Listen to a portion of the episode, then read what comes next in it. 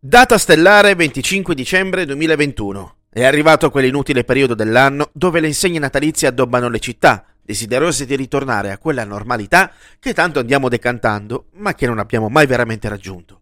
Dalla finestra del palazzo di fronte al mio, rigorosamente senza tende, quel maledetto albero di Natale si dà un grande affare per illuminare la mia stanza, mentre io sto per chiudere le imposte. Se qualcuno mi augura ancora buone feste, mi armo di benzina da zippo e faccio un falò di ogni cosa strettamente legata al Natale. Eh, mi accorgo di aver bisogno di un drink per poter superare la stucchevole follia del finto perbenismo natalizio. Mi reco quindi al supermercato per rifornirmi di Coca-Cola da poter innaffiare con del buon whisky. L'esercizio commerciale è pieno di individui che, come in preda ad uno strano fricicore, rimbalzano maldestramente da una corsia all'altra, creando così lunghe code alle casse. Il tutto fottendosene allegramente di rispettare la più minima regola riguardo al distanziamento sociale. Lo scaffale delle bibite è vuoto, quanto la mia gioia nel vedere davanti all'ingresso e all'uscita del supermercato un povero disoccupato che per pochi spicci è vestito da Babbo Natale, che dispensa credibili auguri di serene feste e felice anno nuovo. L'unica opzione disponibile risulta essere una confezione da 4 lattine da 330 ml di Coca-Cola Light Test, un tempo meglio conosciuta nel bel paese come Coca-Cola Light, è commercializzata nel mondo con il nome di Diet Coke. Lo scintillio dell'alluminio delle lattine riflette il mio desiderio di gustoso e puerile alcolismo con un tocco di gusto. Questa frase me la rivendo per future collaborazioni pubblicitarie, eh, non si sa mai. Afferro le lattine, bestemmio in coda alla cassa, pago il dovuto e vado a casa, curioso di assaggiare una versione della Coca-Cola che non sono avvezzo a sgargarozzarmi. La mia insonnia bussa puntuale alle porte della mia mente disturbata e mentre sono intento a ruttare come un dinosauro, sorseggiando la mia Coca-Cola Light prima di annaffiarla con del buon whisky, faccio un consueto giro di ricognizione su YouTube per cercare vecchie pubblicità inerenti alla Diet Coke.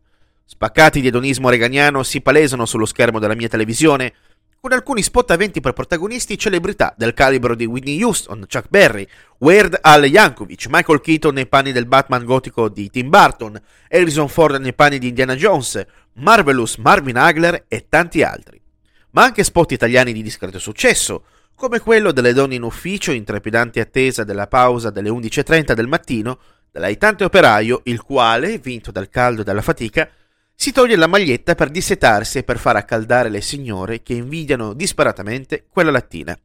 Il jingle Just for the Taste of It, di marcata fattura anni 80-90, inizia ad incollarsi nelle mie sinapsi, ma il whisky mi aiuta a rimanere abbastanza lucido da ricordarmi di ruttare con intervalli regolari ed evitare così di cantarlo il giorno successivo come uno zombie consumato dal consumismo tra le corsie del supermercato.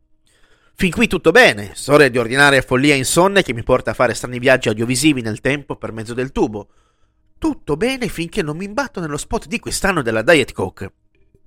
Una pubblicità caratterizzata da un forte richiamo agli anni Ottanta, compreso il suo jingle una canzoncina che riprende proprio quel Just for the Taste of It, ma declinato in una favolosa chiave funk moderna.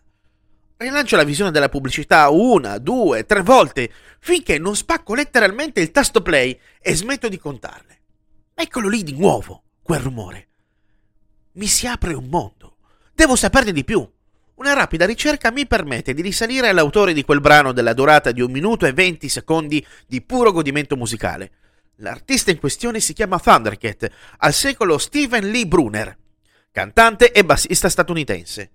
Nasce in una famiglia di musicisti ed inizia ad interessarsi al basso e a suonarlo molto presto. All'età di 15 anni ottiene un discreto successo con la band dei No Cure Through. Suo fratello, Ronald Jr., batterista, in quel periodo milita nella punk metal band dei Suicidal Tendencies e lo chiama a sostituire il bassista Josh Paul. Thundercat rimarrà nella band dal 2002 al 2011 anno in cui pubblicherà il suo album di debutto da solista, intitolato The Golden Age of Apocalypse, un vero e proprio viaggio in sonorità electro-funk. Per i maniaci dei generi musicali, Thundercat è un grandissimo virtuoso del basso, caratterizzato da una grandissima capacità di fondere con sapienza il funk con richiami di musica elettronica e una sublime spolverata di acid jazz.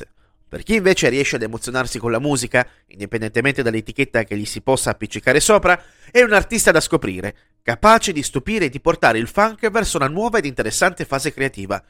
Quando ci si trova di fronte a un talento del genere, non resta che rimanere affascinati dal suo inconfondibile stile e, come sempre, ascoltare per credere.